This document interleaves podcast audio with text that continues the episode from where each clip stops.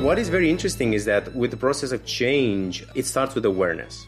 And in order to create this very simple awareness, what I see a lot of people are trying to convince them with facts and data. And yeah, but you're trying to convince the rational brain in when in fact you should first impact the primal brain in order to impact decision.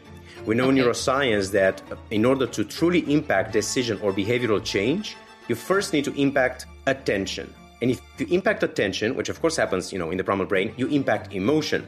If you impact emotion, still in limbic system, then you impact memorization. And as a result of impacting memorization, then the primal brain sends the information as value to the rational brain, and then we start to impact behavioral change, learning, and so on and so forth. Unfortunately, most people are avoiding the primal brain and they go directly to the rational brain. Mm-hmm. What we do is we constantly stimulate the primal brain we use very simple aha moments because nothing works better than aha moments. Hi, I'm Manya, the host of Your Greatest Work podcast. This is a show for course creators and thought leaders who are creating a learning experience for their audience. I'm going to help you in this podcast by bringing on guest speakers and having great discussions with people from around the world on how to create really amazing learning experiences that get great results for learners. That's what we're here for, right, folks? Well, enjoy this next episode.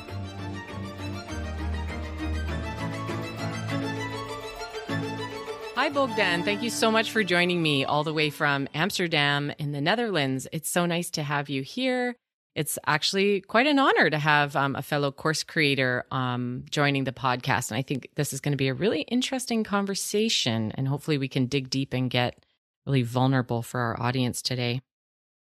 Thank you so much. And uh, well, good morning, everyone. Good afternoon, good day. It depends when this is going to be uh, is going to be uh, um, um, published. And yeah, Manya, thank you so much for uh, for having me. Such a small world, isn't it? Yes, it's a small world. Um, I always love anytime I get on the phone with somebody or one of these recordings and we just find out instantly what we have in common. I think that's always yeah. really cool. And um, yeah, we just found out my grandparents are Dutch. You're in Holland. You're from Romania. I've got Romanian family. So there's, you there know, you even just that wee little bit is always um, something we yeah. can connect on. So tell me more about what's going on with you right now. What's your big um, project that you're undertaking right now? Are you releasing a new course, or are you in ongoing maintenance mode? What are you What are you at? What are you up to? Well, we're we're running a lot of different projects. I think that's one of the uh, amazing things with with what we do. We're running so many different projects at the same time. Um, basically, on the online courses platform, we keep on releasing uh, exclusive video courses. Then we have the experts that are being released. We just announced our our board, uh, board of advisors, so that's fantastic as we're growing and we definitely need a board of advisors. Um, so there's just so many things happening. And on a personal level, I just announced my seven week uh, neuroscience for business uh, program which will be, I think, is by far the most complex uh, learning and development program I've developed. It's a combination of live, one to one, of course, um, video uh, exercises, and so on. So it's super, super cool. Very cool. Um, business neuroscience is one of my favorite nerdy topics. I read about it a lot. I love learning about the brain. I love talking about how we can yeah. nourish the brain and um, yeah, neuroscience is definitely a field that I'm really interested in, which is why we're talking today, because I think that what you can do is you can bring the experience that you have as a course creator, as a business owner, and coming from that entrepreneur perspective.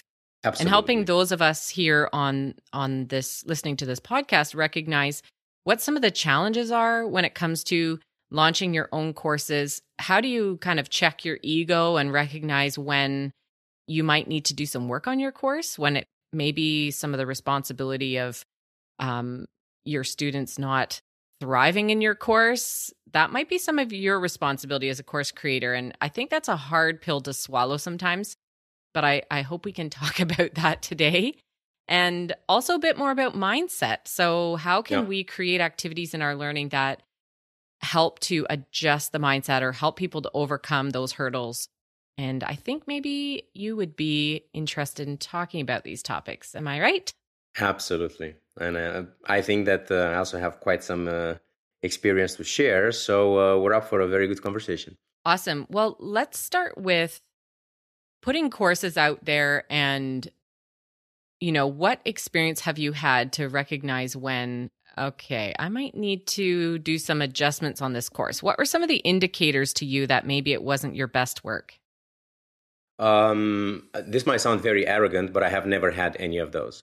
Um, but you'll you'll understand where I'm coming from, and you're going to see it's not arrogant. Um, Twenty years I've been in the in the shoes of suppliers. I've always been the supplier, which means I've always been snapped over my face and over my nose by clients, uh, sometimes rightfully, sometimes being very wrong, but still that educated me to constantly uh, challenge what I do and to constantly ask for feedback. Mm-hmm. And also to know how to ask for feedback in the way that uh, I don't want people to react, I want people to respond. Um, I don't want people to just say, "Oh, it's great," or but to actually give a lot of of context. Um, and that's what I'm saying. It's it's it's that principle where before I launch something, I'm measuring nine times and I'm only cutting once, so to say. Gotcha. So yeah. if you are to look at it, uh, we're very much uh, project managers when it comes to that. We put a lot of research and development into a course, how it works, interaction. All right, we use a holistic approach. We start with the why, then we go into the how, then we go into the what. So then it's it's the content is the one which is actually being delivered at the end mm-hmm. or developed at the end. So as a result, it's very rare that we're getting it wrong with the content as a result because we didn't start from the content. The content was actually the last one.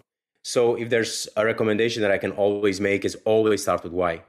Um, yes. Why are you doing this? Then how are you going to achieve that? You know, what keeps your potential customers or readers or uh, course uh, uh, uh, course participants awake at night? And if you always focus on that, if we always focus on that, then we always come with the right with the right content. Um, of course, ego does not belong there. Mm-hmm. Um, and I, I, think that, and again, being fortunate, being you know literally slapped over and over 20 years, um, you understand that uh, you know you can take feedback in two ways. You can feel very disappointed or very upset, or uh, they don't get it, or not. or you can just say, okay, wait a second, they might be right or they might be wrong, but what if I did not communicate it correctly? Yeah. Uh, maybe the content is good, but maybe the way I communicate that content is misunderstood. In which case, okay, wait a second. Maybe we need to look into that part. So I, I think if anything, I always say it's like an equation uh, where you just write everything. You start with the why, the how, the what, and then you put all these things together. Then as a result, the, the content kind of comes as a result. You're right. And um, some of the very first videos that I ever produced were about this. It was start with your learner and what do they need? And you yeah. need to sit beside them. You need to speak to them. You need to see people doing things well people doing things not so well. And you need to get into their head so that you can understand Absolutely. what is the real gap and what do they need? You know do they have some skill issues? Is there something they don't understand? Do they have some mindset challenges? And then you can think about okay how are we going to create an environment where they can learn this stuff and then finally what is going to be in it so um i love that you have your very simple formula start with why figure out how and then decide the what because i agree you're going to be more likely to get it right and the other add, um, added layer that i always like to include is to do a pilot i always oh, test yes. it out and i'm sure you do too but i'm just always. saying this you know reinforcing this for our learners I've had to spend so much time with clients, you know, really explaining why a pilot is going to save them so much time and money and embarrassment if you just test everything out before you go to market with it. So that's really critical as well. You do it with a small audience, and then you can quickly cycle back and make any quick fixes that you may have missed in that early research phase. Correct, and you know this is part of that project management that I was that I was uh, calling earlier. Um, uh, uh, we should absolutely pilot everything that we do. And of course, it's very important that you know who you're piloting with because that's where having the right people to give you the right feedback uh, is fundamental.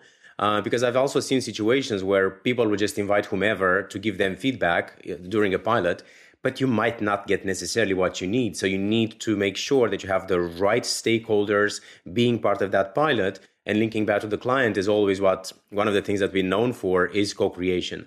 Mm-hmm. Um, we have the experience from this side, but they know their employees or they know their target audience. And we need to work together in order to make sure that we tailor everything that we do, we tailor it to the last um, element.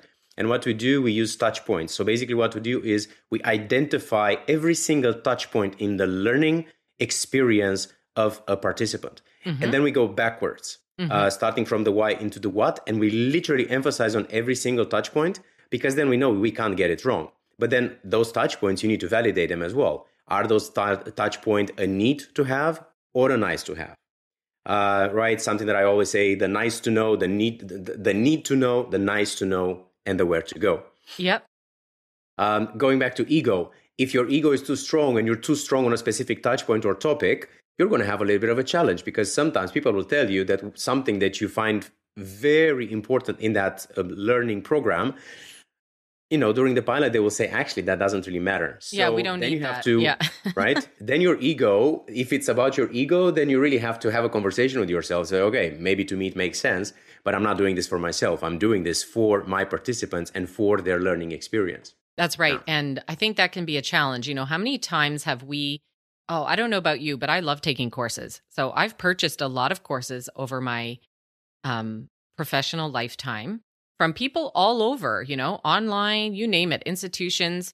And some courses are so hard to finish. Yeah. Because there's just so much irrelevant content in there. Right. And, you know, there's mechanisms you can put in place to help to stream people through your learning so that they're not being bogged down by stuff that's too easy.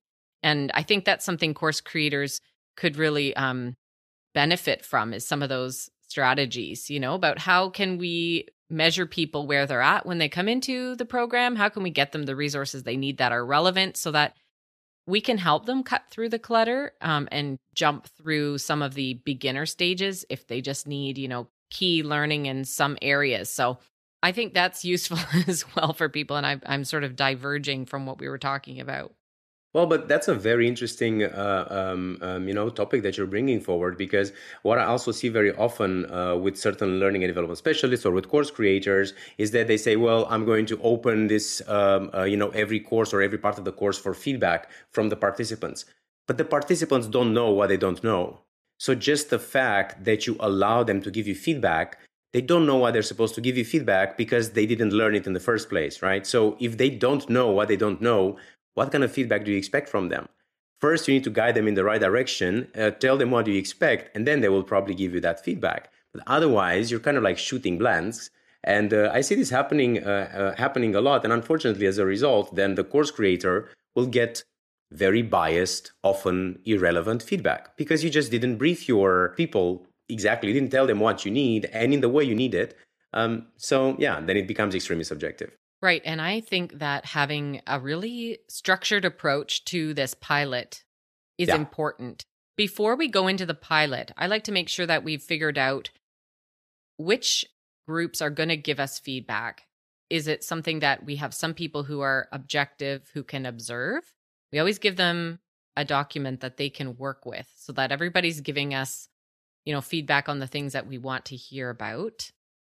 And then we get feedback from learners, again, with very clear questions so that they know exactly what they're evaluating the program against.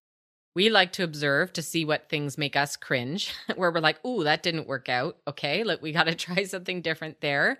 And that and this is good. So you get um, you know, full circle feedback and it yes. is structured and people know how they're evaluating it. So that is a whole nother topic, something which I and I think you know one last handy. thing to add on that because I think that's very important. And, and I'm um, we're very often uh, asked how we do this. Um, what I always say is simplify, simplify, simplify. Um, especially in the learning and development, uh, we want so much to. Uh, uh, we think that we prove our credibility through complicating things. Um, but you know, most people pretend they don't understand, and they will not say they don't, don't understand because then they think that maybe you're thinking they're silly or they're stupid or unintelligent. And as a result, people pretend to understand, um, and then they're pretending to give you feedback, right? Mm-hmm. And this mm-hmm. is a, a, a never ending circle. Very often, what we do, we test our content with children. If okay. children understand the structure right, it's the same thing like going back to the iPhone. When the iPhone started, people were saying, How is it possible that you know where your fingers are going to go on the screen? Because they tested it with children. As a ch- and they analyzed how children were playing on the screen. And as a result, logically that your brain will do exactly the same thing if you're 80 or 40 or 22. Um, so it's exactly the same thing. We go back to children, and if children are looking at us like, I don't get it, mm-hmm. then we change the content. Um, That's a good point. people are very good at pretending. They're so good at pretending that they get it. Uh, we did tests where we put people in a room, we gave them books to read. They couldn't understand the thing. We could, right? We were analyzing because, you know, with, with a lot of, um, in neuroscience, we, we do a lot of um, analysis of facial gestures, uh, um, we look into the moist of the skin, moisture of the skin. Uh, we look into blink rate and you know electroencephalograms and so on. And we could analyze the uh, facial gestures, especially the the the you know the immediate ones because they link to the limbic system. And the limbic system, as I always say, don't lie. Yeah. um, and then it was fascinating to see their instant reaction when you realize that they're confused, they don't, don't, don't get it, versus three minutes later when you ask them, So, how was this? Yeah, yeah, it's interesting, but maybe I can get a little bit more context on it. It's like, you actually didn't get it. So, it's yeah. very important to know how to phrase uh, certain questions and certain parts of content uh, and to simplify it. Simplify, simplify, simplify. Less is more. Yeah, these are really great points. And I feel like we could have lots of conversations just about the research that you do, because that sounds really interesting as well. Yeah, it's fun. Um, okay, I'd also like to delve a little bit more into specifically what you are doing to handle these mindset challenges. So when you go into a situation and you say, okay, we have found out that really a lot of the gaps we're seeing for these learners is there's some mindset hurdles. So maybe it's they have to overcome an old way of thinking or they have to kind of change some patterns of belief. And these are the most critical parts before they can move on and learn or have the confidence to work on a new skill. And I'm very interested what you do and what kind of learning activities you put in here. I've had some um, conversations with music teachers because music teachers have to overcome this a lot, especially with adults. And I'm a I'm a former music teacher. That's how I actually got started in the business of learning and development. And when adults come in and they're afraid or they're inhibited or they're nervous or they feel embarrassed or ashamed, it's a lot harder for them to try things. So we have to get creative about these mindset hurdles. And I'm curious what you do. Well, um, well, we do a lot of things, but you know, one of my favorite quotes comes comes into mind, which is "People do not resist change; people resist being changed." And it's a very interesting study uh, released that you know, if you are to split uh, uh, people and the process of change, five percent of the population will never change. Then you have twenty percent of the population who will kind of change eventually, but only if they really, really, really, really, really have to. So you're kind of left with twenty five percent of the population. You should just not even, you know, try.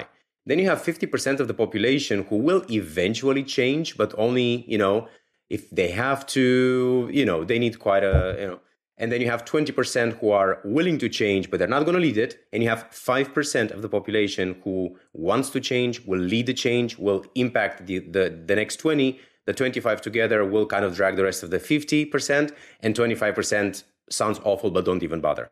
Mm-hmm. Um, so what is very interesting is that with the process of change, um, it starts with awareness. And in order to create this very simple awareness, what I see a lot of people are trying to convince them with facts and data. And yeah, but you're trying to convince the rational brain in when in fact you should first impact the primal brain in order to impact decision. We know okay. in neuroscience that uh, in order to truly impact decision or behavioral change, you first need to impact um, attention. And if you impact attention, which of course happens, you know, in the primal brain, you impact emotion. If you impact emotion, still in limbic system, then you impact memorization. And as a result of impacting memorization, then the primal brain sends the information as value to the rational brain, and then we start to impact behavioral change, learning, and so on and so forth. Unfortunately, most people are avoiding the primal brain and they go directly to the rational brain. Mm-hmm. What we do is we constantly stimulate the primal brain. We use very simple aha moments because nothing works better than aha moments. Instead of telling people a million things in theory, I will do a simple exercise. They will experience it, right? Kolb's experiential learning method. They will experience it. What did you just experience? Isn't that fascinating? And this is how it works. People change. So, could you give me an example about what one of those experiences might be? So, for example, if you know that I'm, I, am just going to say pick a random topic, but I'm a bit Right. a- afraid of money. Okay. Let's just say I don't have a great relationship with money because I grew up, you know, money was tight, things were scarce. That's a very common issue for a lot of people, right? Is this mindset around money. Correct. If you know that and you're trying to teach, you know, a program on, I don't know, how to break through to the next level, but money is a barrier, what kind of an exercise or activity might you do to get me to have an aha moment that money isn't scarce, but in fact, it's abundant? Well, you know, just thinking out of the thinking out of the blue, probably my first approach would be to make you understand that this approach and this fear, uh, right, because it is linked to a fear that you have about scarcity, uh, brought you till here. And there's nothing wrong with that because it brought you till where you are today, and you succeeded to make it with that mindset. But the person you are today, you are no longer the person who used to be in the past because you keep on learning and growing and developing. And although this scarcity and this idea around the fear and scarcity for money brought you till here, it no longer defines you as an individual. It no longer defines you as a person. And you need to start rationalizing that that is no longer the situation you're living in. And although subconsciously there will always be that fear, you keep on talking to talking, right, into brackets, you keep on rationalizing where that fear is coming because fear is irrational. We have uh, four primary emotions, right? Fear, anger, sadness, and joy. Fear is a very strong one, and a lot of people see fear as negative, which is totally untrue because Mhm. it is fear that kept us living until now, right? I was afraid of the of the lion, I ran, I survived. Yeah. So if you bring that realization between the, the fear actually happening in the primal brain um, and the fact that that fear is not in the situation where you are today, then that's what it starts. And then at that situation, people will say, yeah, but I don't really believe that this uh, primal brain of mine is so impactful. And again, thinking out of the blue, one exercise that I would do, uh, and I absolutely love this one, is and let's let's try it together. Close your okay. eyes. Okay. I am. Close your eyes. You're in your kitchen. Can you visualize that? Oh, yeah. Perfect. Now you're going. You're in the kitchen. You're going to grab a lemon, Mm-hmm. and you are going to chunk that lemon in half. Mm-hmm. Now you're left with two parts, two pieces of lemon, and you're really, really thirsty. And somehow it's cold outside. There's no water. So what you're going to do? You're going to take half of that lemon, and you're really going to take a big chunk of that. You know, really going to bite into that lemon. Okay. Feel all that lemon juice in your mouth. Mm-hmm. Open your eyes. You have a lot of saliva in your mouth right now, and Mhm. you even you didn't you even had a, a- the facial gestures because your primal brain rationalized that as real, Mm-hmm. and as a result, instantly produced saliva in your mouth. Yep. This is the clear proof that the rational brain always controls. uh, sorry, the primal brain always controls the rational brain. I think it was Buddha who always said it. If you want to look um, at how the primal brain and the rational brain are, imagine a rider on an elephant. The elephant is the primal brain, and the rider is the rational brain.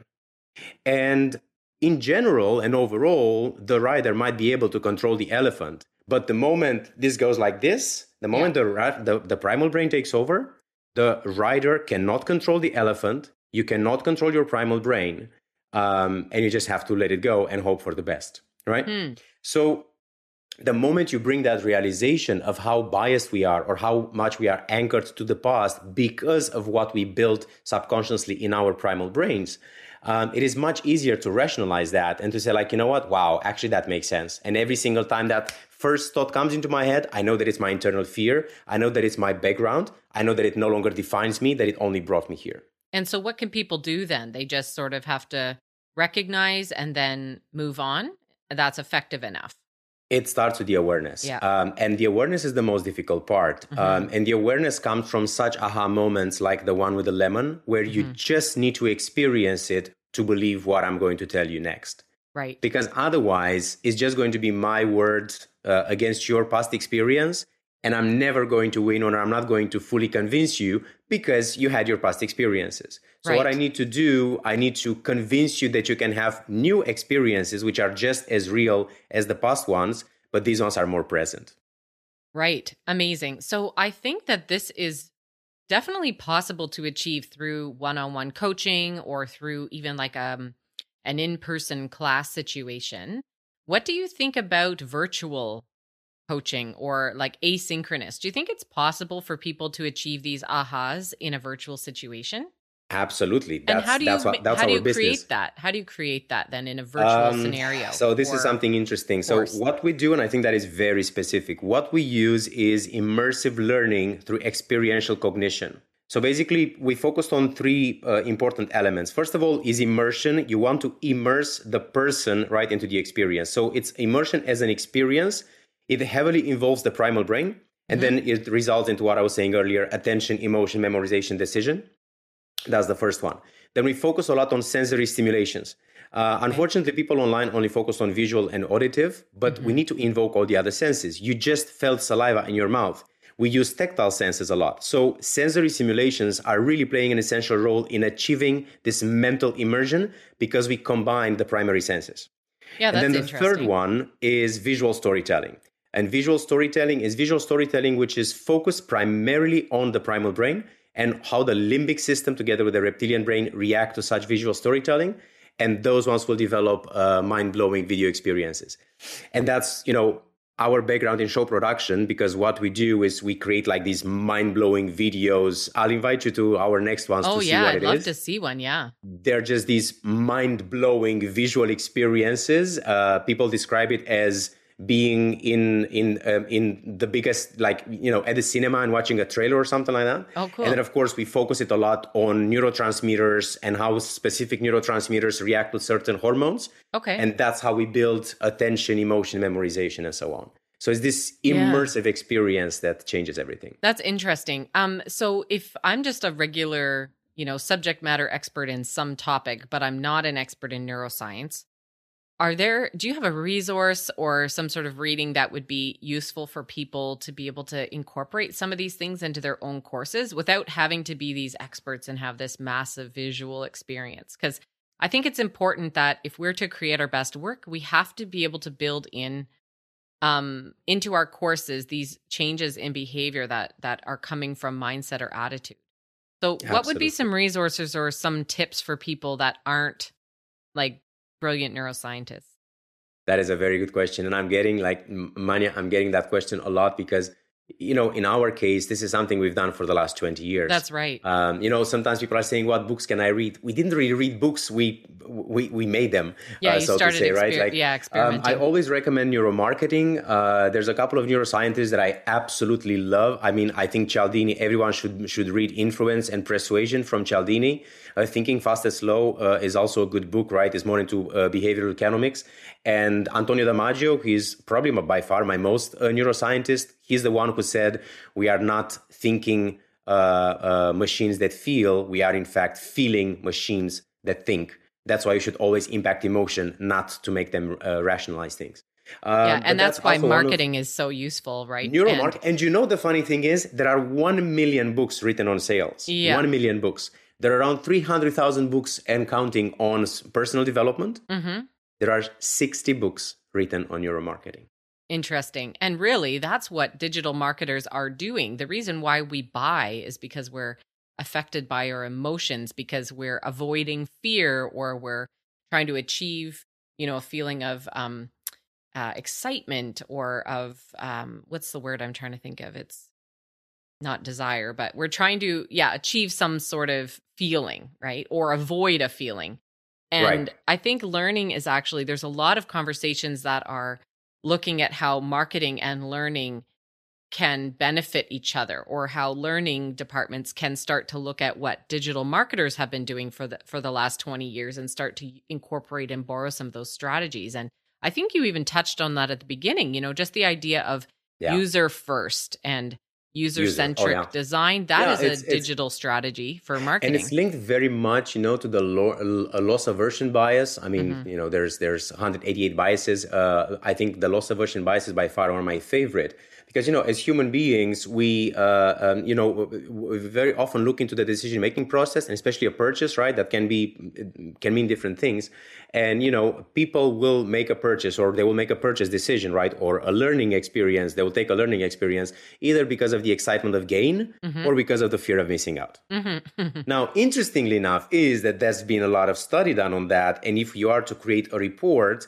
um, the uh, if you are to count it the um, excitement of gain is somewhere around 0.8% i think if i'm not if i'm not mistaken okay. whilst the the fear of missing out is somewhere around 2 point something so right.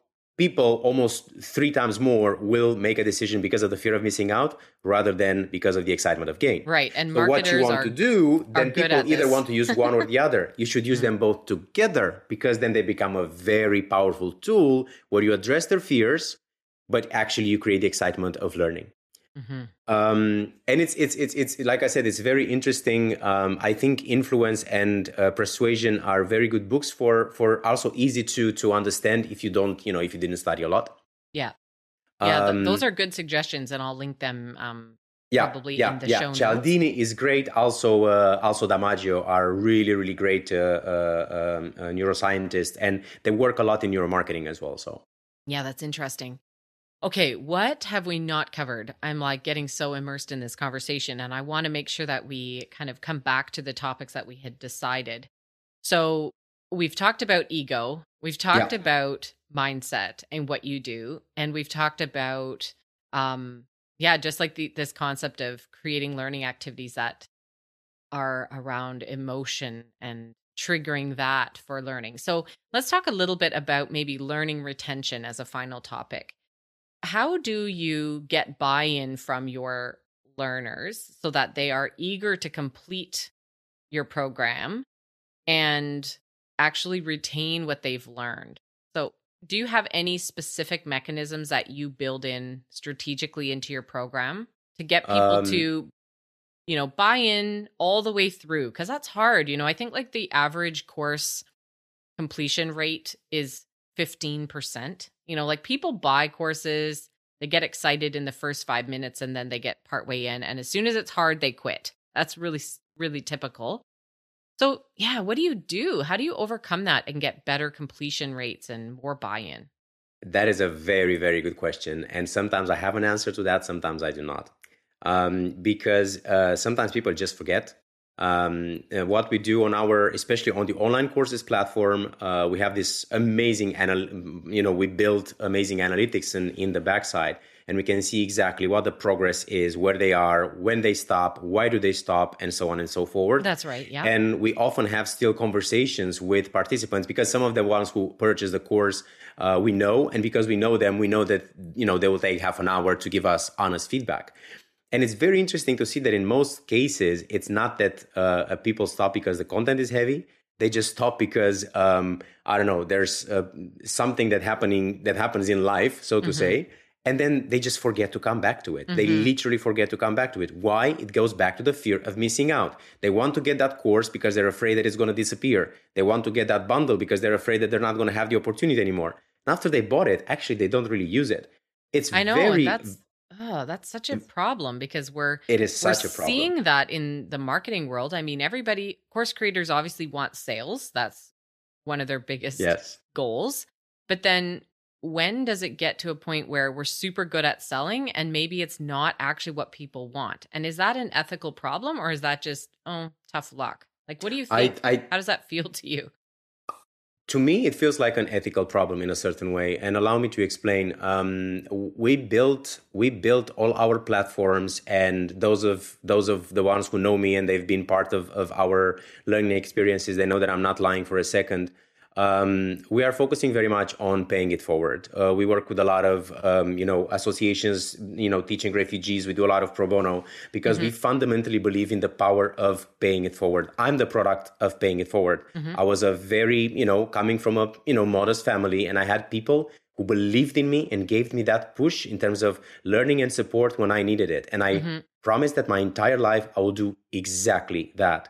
And I'm fortunate enough to have business partners, Leanne Arthur, who is my, my business partner, our board of advisors, and pretty much all our experts.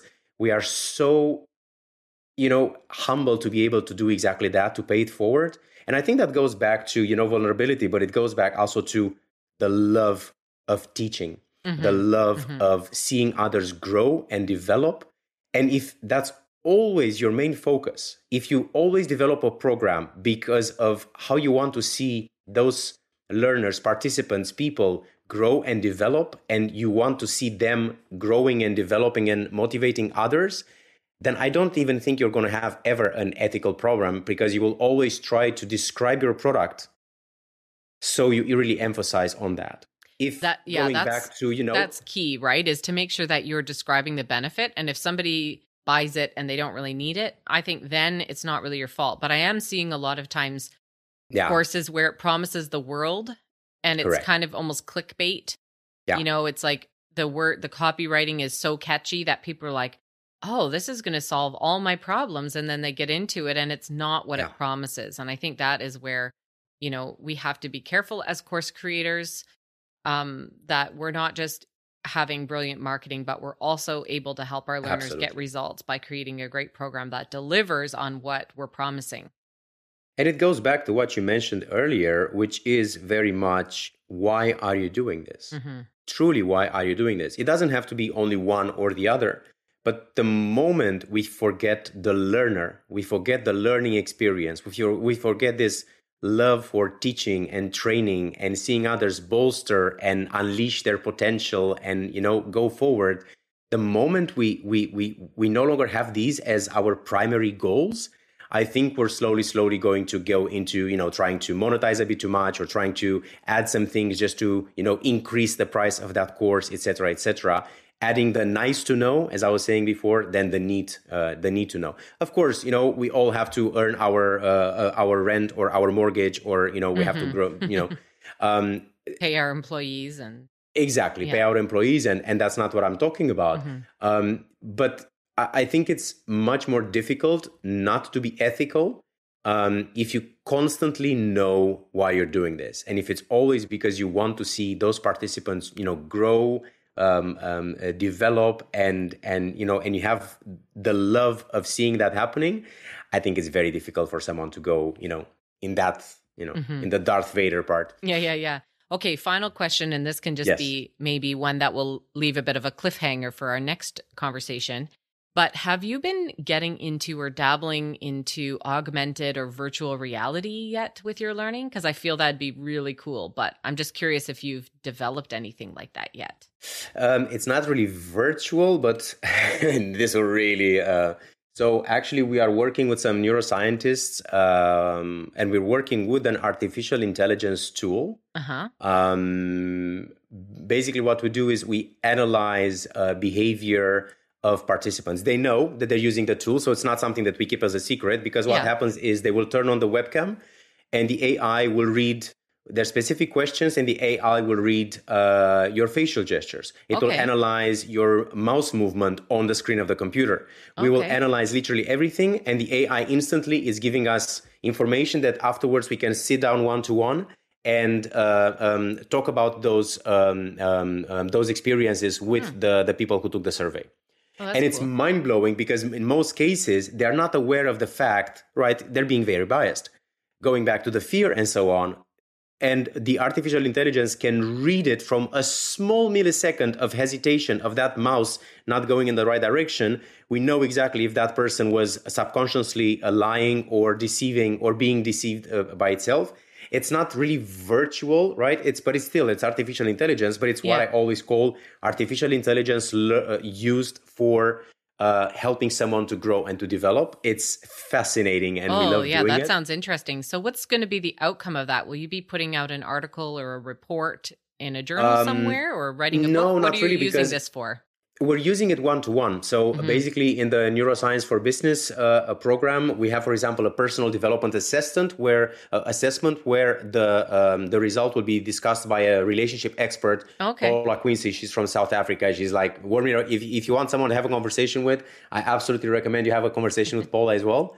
Um, and that's Paula Quincy. And then the other part, for example, is this uh, uh, neuroscientific tool, and we solely use it to then have a conversation with the person who uh, um, who took the survey to say, okay, this question: Were you aware that you lied?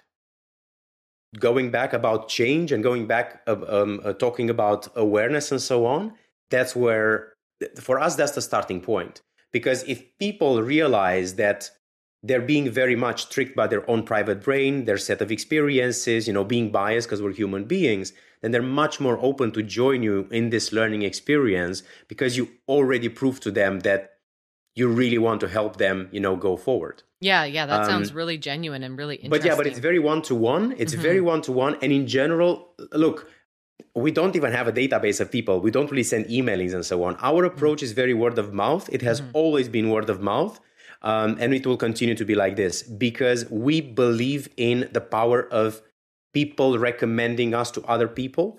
So, as a result, one of the things that we promised was that we're always going to be ethical. We're always going to talk to people who are interested in us rather than trying to you know sell our services to people who might be a little bit you know fooled by oh it's neuroscience oh maybe yeah so it. cool yeah yeah well that sounds fascinating and there's so many just bits of gold i think that we've touched upon today that can help you take your learning to the next level and I really hope that we can come back for some more conversations because I think we've just scratched the surface in some of these Absolutely. topics.